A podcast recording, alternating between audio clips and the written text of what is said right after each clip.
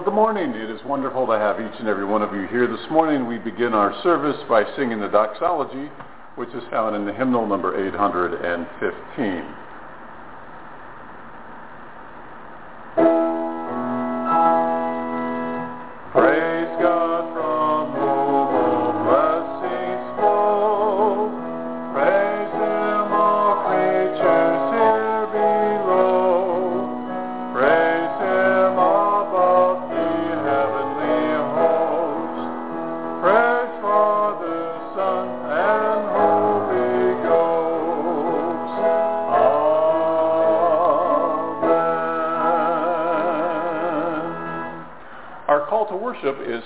Psalm 66, beginning with verse 8. Praise our God, all peoples. Let the sound of his praise be heard. He has persevered our lives, excuse me, he has preserved our lives and kept our feet from slipping. For you, God, tested us. You refined us like silver. You brought us into prison and laid burdens on our backs. You let people ride over our heads, and we went through fire and water. But you brought us to a place of abundance. Amen. Our first hymn this morning is hymn number 305, Jesus Paid It All.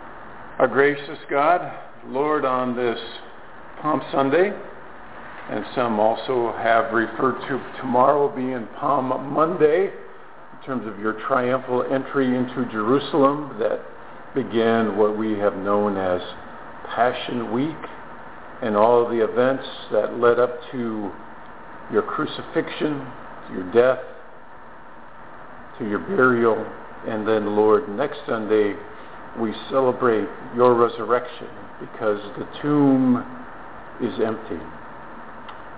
And Lord, as we just pause and think about those events, Lord, we feel ungrateful that you should have died that way for each and every one of us individually.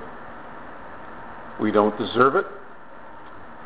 We deserve your judgment. We deserve your wrath. But Lord, instead, you have given us your grace and your love and your mercy and your compassion. And God, we praise you for that in the quietness of our hearts and our minds. And we just say thankful and how thankful we are for that. And Lord, it is in that reverence, is in that adoration that we come before you with the needs and requests that we have, challenges that we are facing on a daily basis, the things that we are trying to overcome, the lives that we are trying to lead as best as we possibly can for you. And Lord, we ask that you would give us the strength that we need to have. Lord, we think of family members and of friends, those that have needs that you call to mind right now through the presence of your Spirit in our lives. And God, we lift them up to you in prayer. Lord, for people that you are calling to our memories right now, Lord, we, we grieve for them. We feel for their hurt. We feel for their pain. Lord, we'd ask that your presence of your Spirit in their lives would touch them and give them the healing that they need to have whatever it might be, Lord. You know those that need healing right now. And God, we just lift them up to you and ask that you would just heal them. In the same way, Lord, so many times we ask you to heal our pain and our grief and our anguish and our hurts and our pain. And God, we are so thankful that we just come together collectively as one body of believers in your Son, Jesus Christ.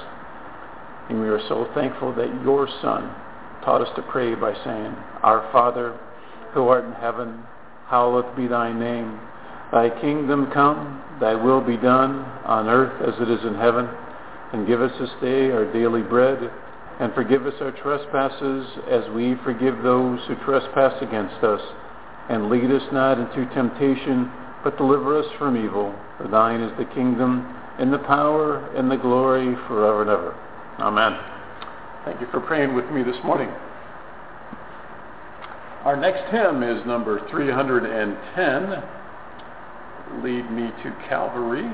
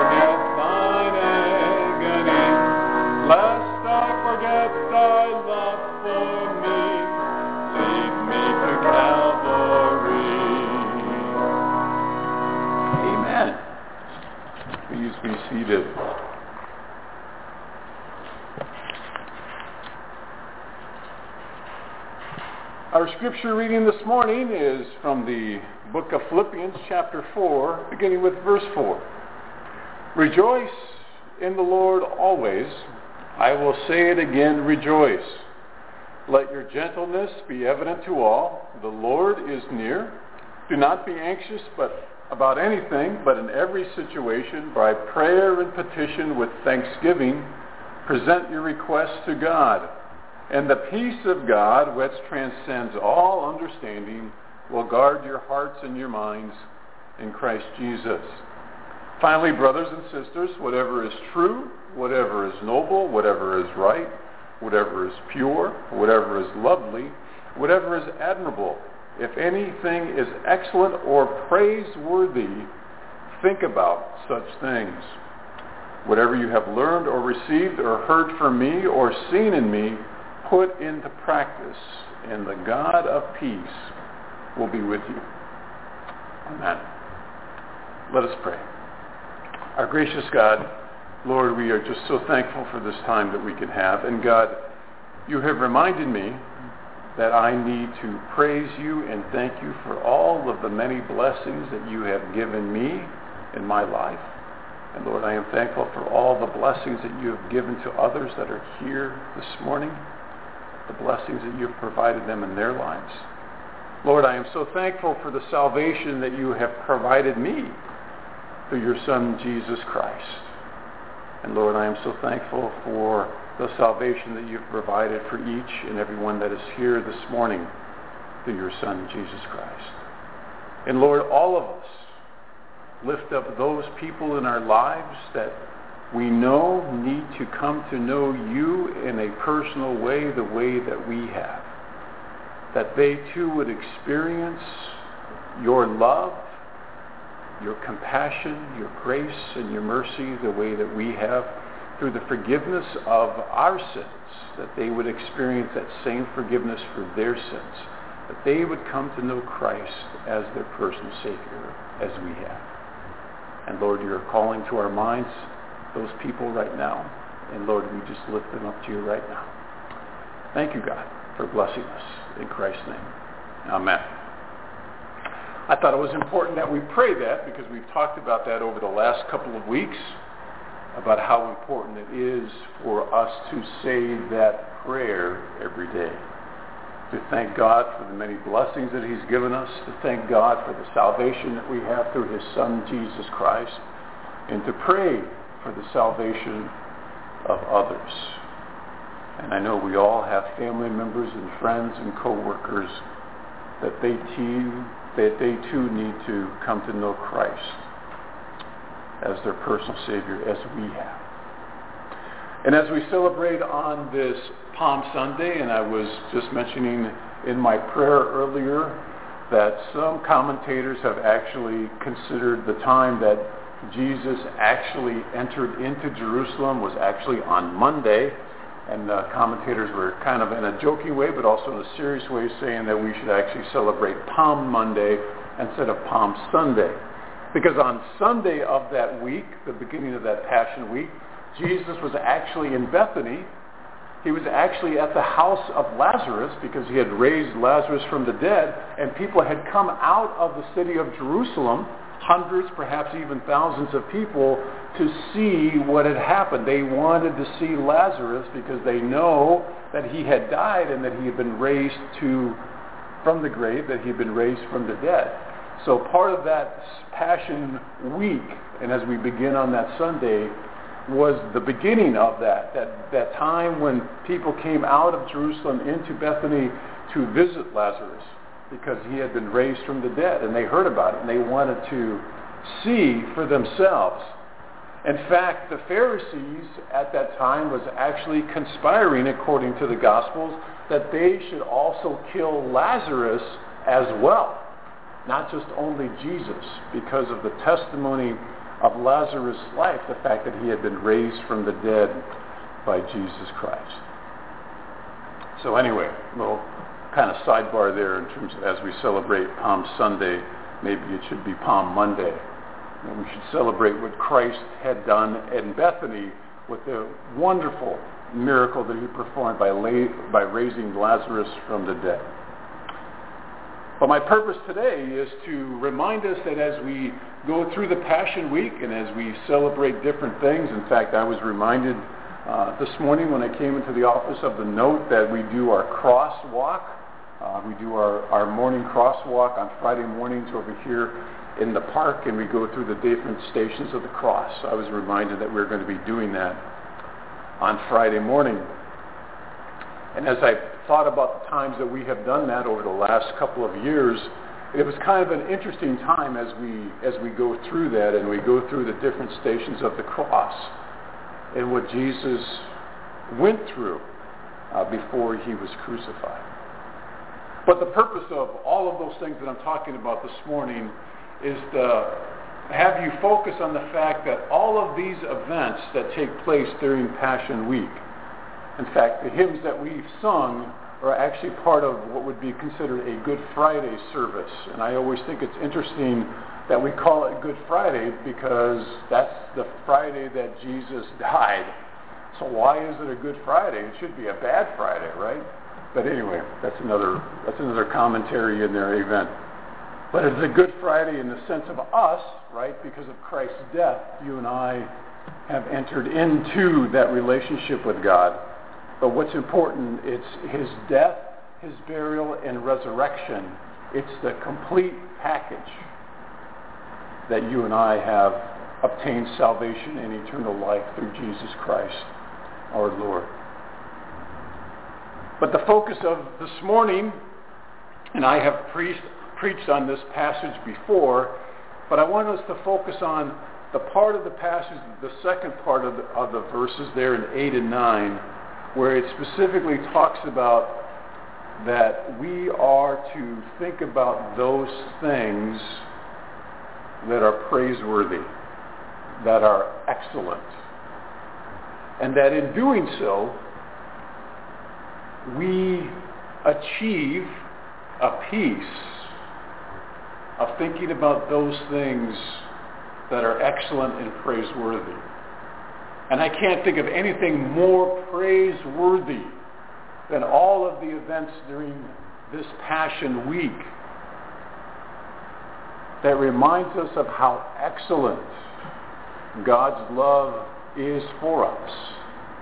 And within that excellence of that love, you and I, you and I, are to have peace in our lives. Not turmoil, not conflict, not anxiety, but you and I are to have peace. Because if you and I do not have peace, if you and I do not exhibit peace within our lives, then we are truly not focusing on those things that are excellent or praiseworthy.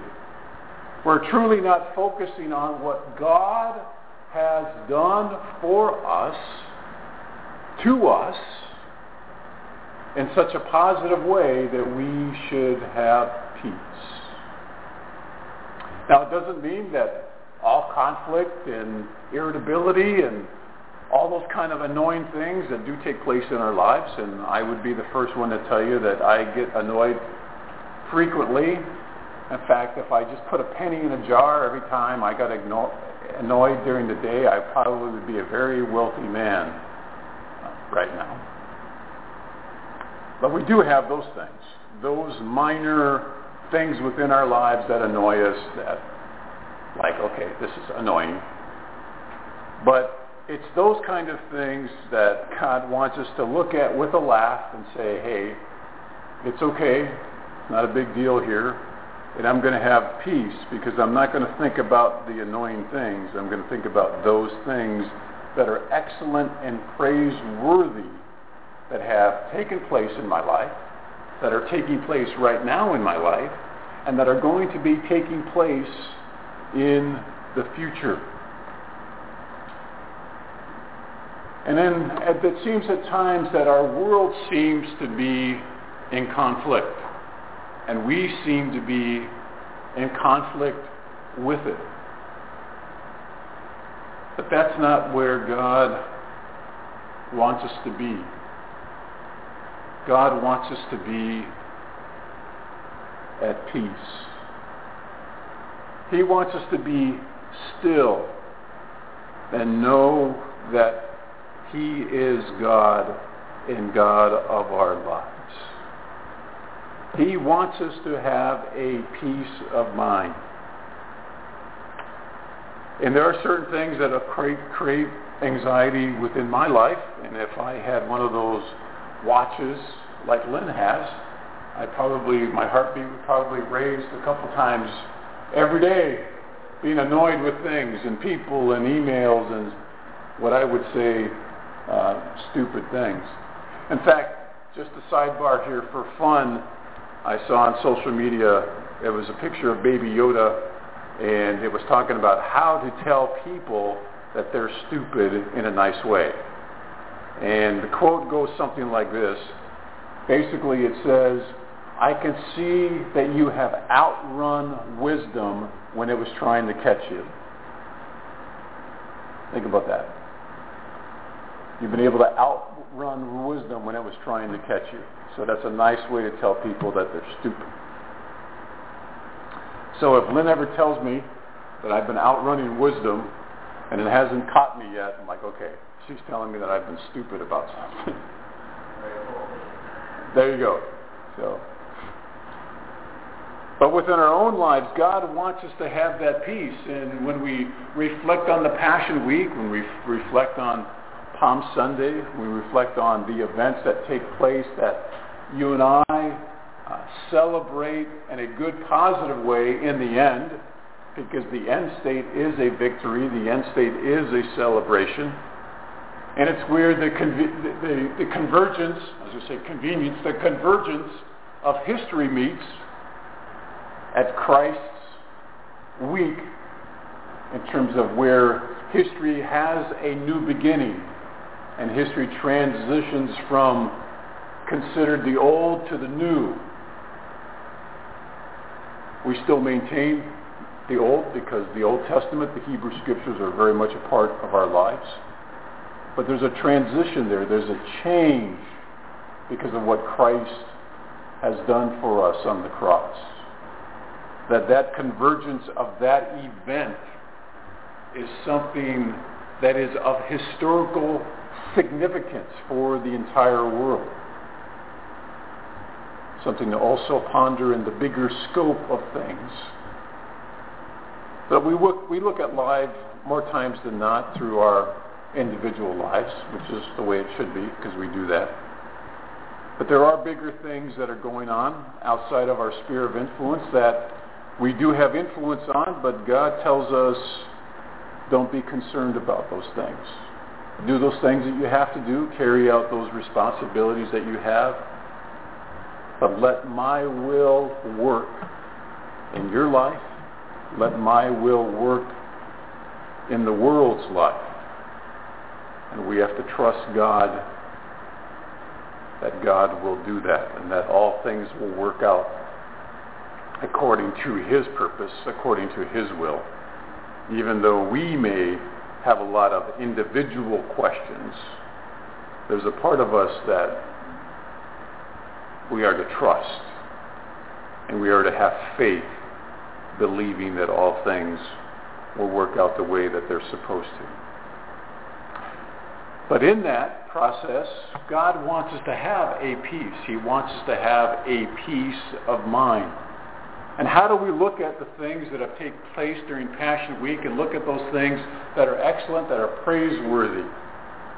Well, I think when we look at the life of Jesus Christ, we see a couple of things. The fact that his entire life is the fact that he wants to show and demonstrate God's love for all of us, for the entire world.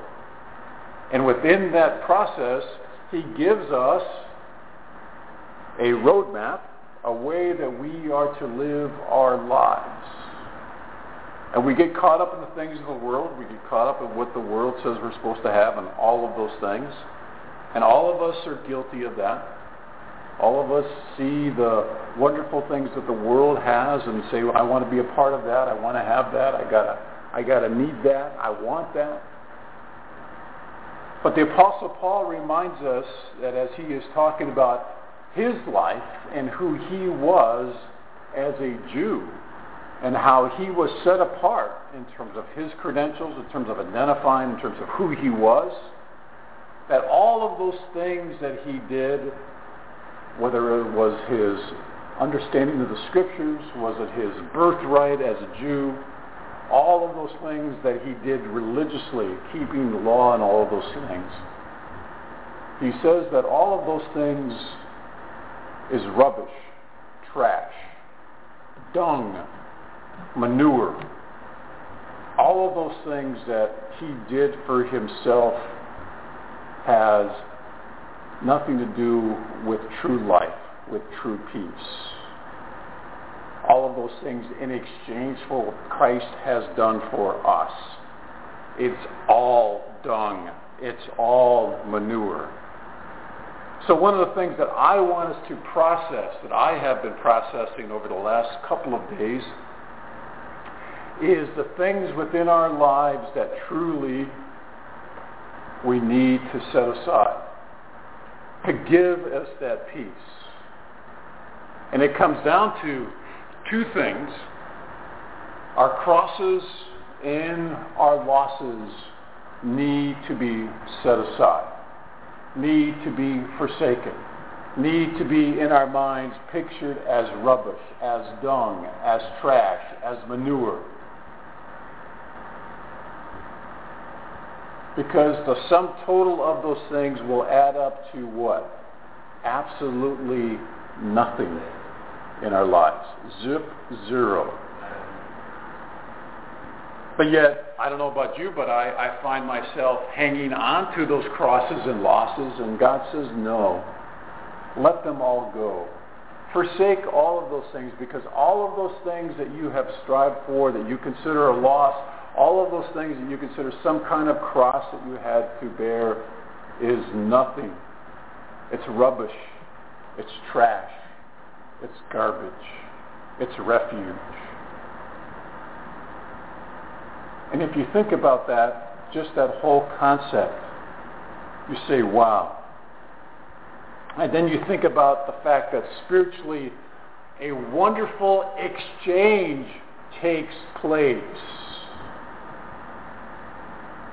the fact that we take our crosses and our losses, that garbage that we have hold onto so much, all of those things that upset us and beset us and create anxiety and all of those things, create the fear that we have. And when we set them all aside, that garbage, that trash, that manure, that dung that it represents, and we exchange that for the life that God has given us through his Son, Jesus Christ. A life that he wants us to have now through his forgiveness and his love and his grace and his compassion and his mercy. And the life that we are to have in eternity. And I don't know about you, but I can only say those things that are praiseworthy to me and what comes to mind is Abba Father, you know, that, that whole personal relationship that God wants us to have. That personal relationship that we have now because we have made that exchange. That we have accepted Christ as our own personal Savior within our own lives. And we say, wow, God, how excellent and how praiseworthy is that. And when I think about that, when you think about that, all of those things that are part of the cross, the loss, as we would say in the military, the ash and the trash stuff, what it truly represents. The summation of my life, the summation of your life is crosses and losses. It's ash and trash. And if you're holding on to something right now because of your pride, because you don't see it as ash and trash, or cross or losses, you are wrong, my friend. Because what that means is you're not truly experiencing the peace that God wants you to have right now. Because you're not focusing on those things that are excellent and that are praiseworthy. And you're missing out on the peace that God wants you to have. The peace that God wants you to maintain. Because the only way that you and I can truly live for Jesus the way that God wants us to live is to think about those things that are praiseworthy and excellent. And I can't think of a more wonderful time than to begin that process every moment of your day from now on, thinking about this Passion Week, thinking about how it began. And we'll talk a little bit next week as we kind of rush through all of those days when we end at the resurrection, which is what we are all about as followers of Jesus Christ. Because if the resurrection did not take place, if that event was not reality, then you and I better go and believe something else because we're just wasting our time. And it is an all and none, all or none. You either believe it or you don't. You can't take a partial event and say, I believe this, that makes sense, I can't I don't believe this. You have to take all of what the Word of God says as an all or none proposition. Because it transcends something that goes beyond us because you see it is supernatural. I think we can understand natural events that take place. We can understand humanity and how it interacts. We can understand the politics. We can understand the feelings. We can all we can understand all the emotions, all of the conflict, all the politics, all of those things that take place during Passion Week. We understand that because it's something natural that we can comprehend, that we can see, that we can understand. But when we get to the supernatural, the things that extend beyond what we can believe in because of our finite being, when we think about Lazarus being raised from the dead, when we think about what that meant that supernatural miracle that took place, the supernatural miracles that Christ had been doing to identify himself as being the Son of God, as being the Messiah. The Pharisees believed it because they were plotting to have him killed because they thought that that would take care of the problem. Think about that. They were believing what he was doing supernaturally.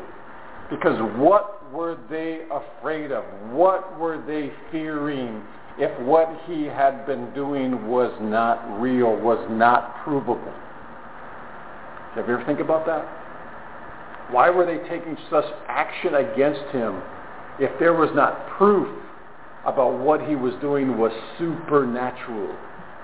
and the healings that he was taking place, the casting out of demons from people, the things that he was saying. And he would preach during this Passion Week in the temple. Because he went in in a triumphal entry. He went into the temple. He took care of, kicked out all the money changers, all of the rotten things that was going on inside the temple. He came back the next day and he preached for the first time, truth was preached in the temple, being the Messiah, being the anointed one. And that's something that you and I need to consider and think about within our own lives. The peace that God wants to have. Understanding that we are to think about those things that are excellent, those things that are praiseworthy, the blessings that he has given to each and every one of our lives the many things that we just praise God for every day. Because that is what gives us the peace that God wants us to have. That is what gives us the peace that transcends all of our human understanding. those are the things in which we think about those things. We are able to guard our hearts and our minds and our feelings, and they become centered on what we believe in. The Son of God, Jesus Christ, our Lord. So it is my hope and prayer that when we think about Passion Week and all the things that it represents, that the focus of all of that is for you and I to have that peace within our lives, the assurance that God wants us to have in all things. It's all about peace. Amen.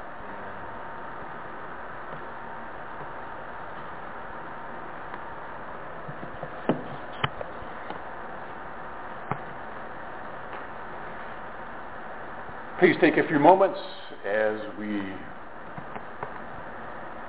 look at our lives and we examine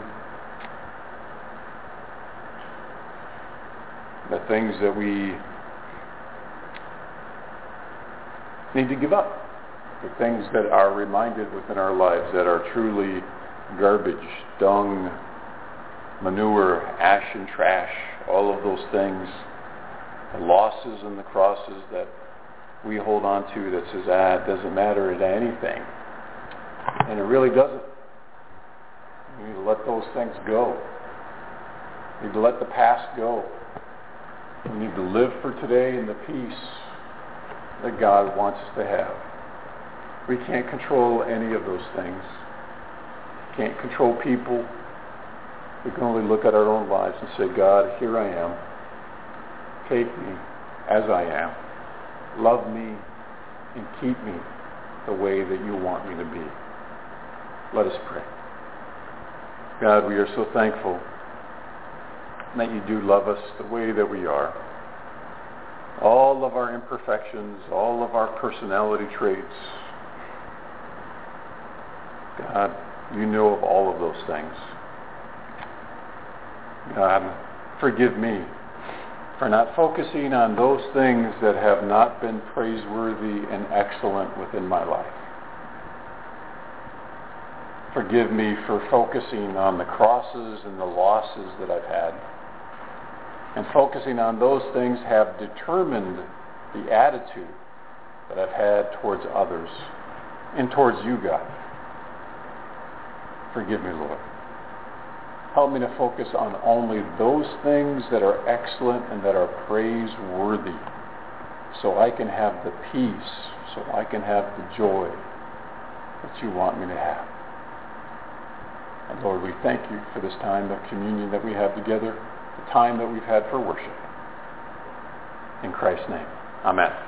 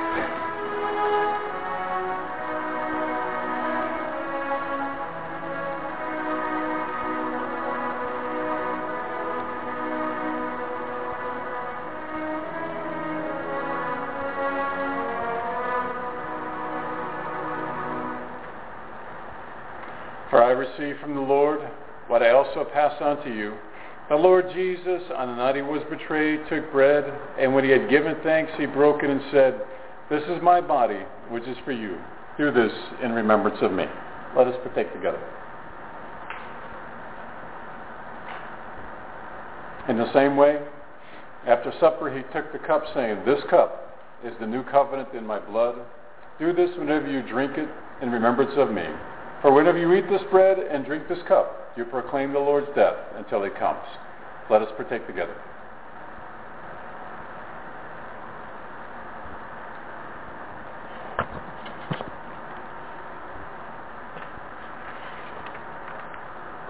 Our closing hymn is number 319, Near the Cross.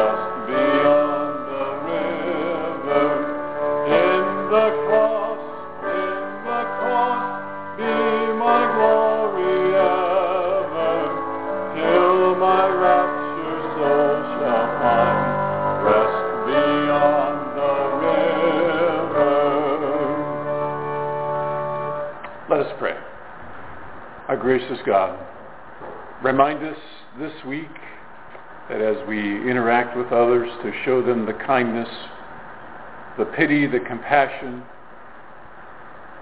and our Lord, remind them, help us, Lord, to warn them that they need to come to know the gospel as we have come to know the gospel of your Son, Jesus Christ. And Lord, we thank you and help us, God, to focus on those things that are excellent and praiseworthy within our lives so we can have that peace that you want us to have. And now may the peace that passes all understanding be with you now and forevermore. Amen.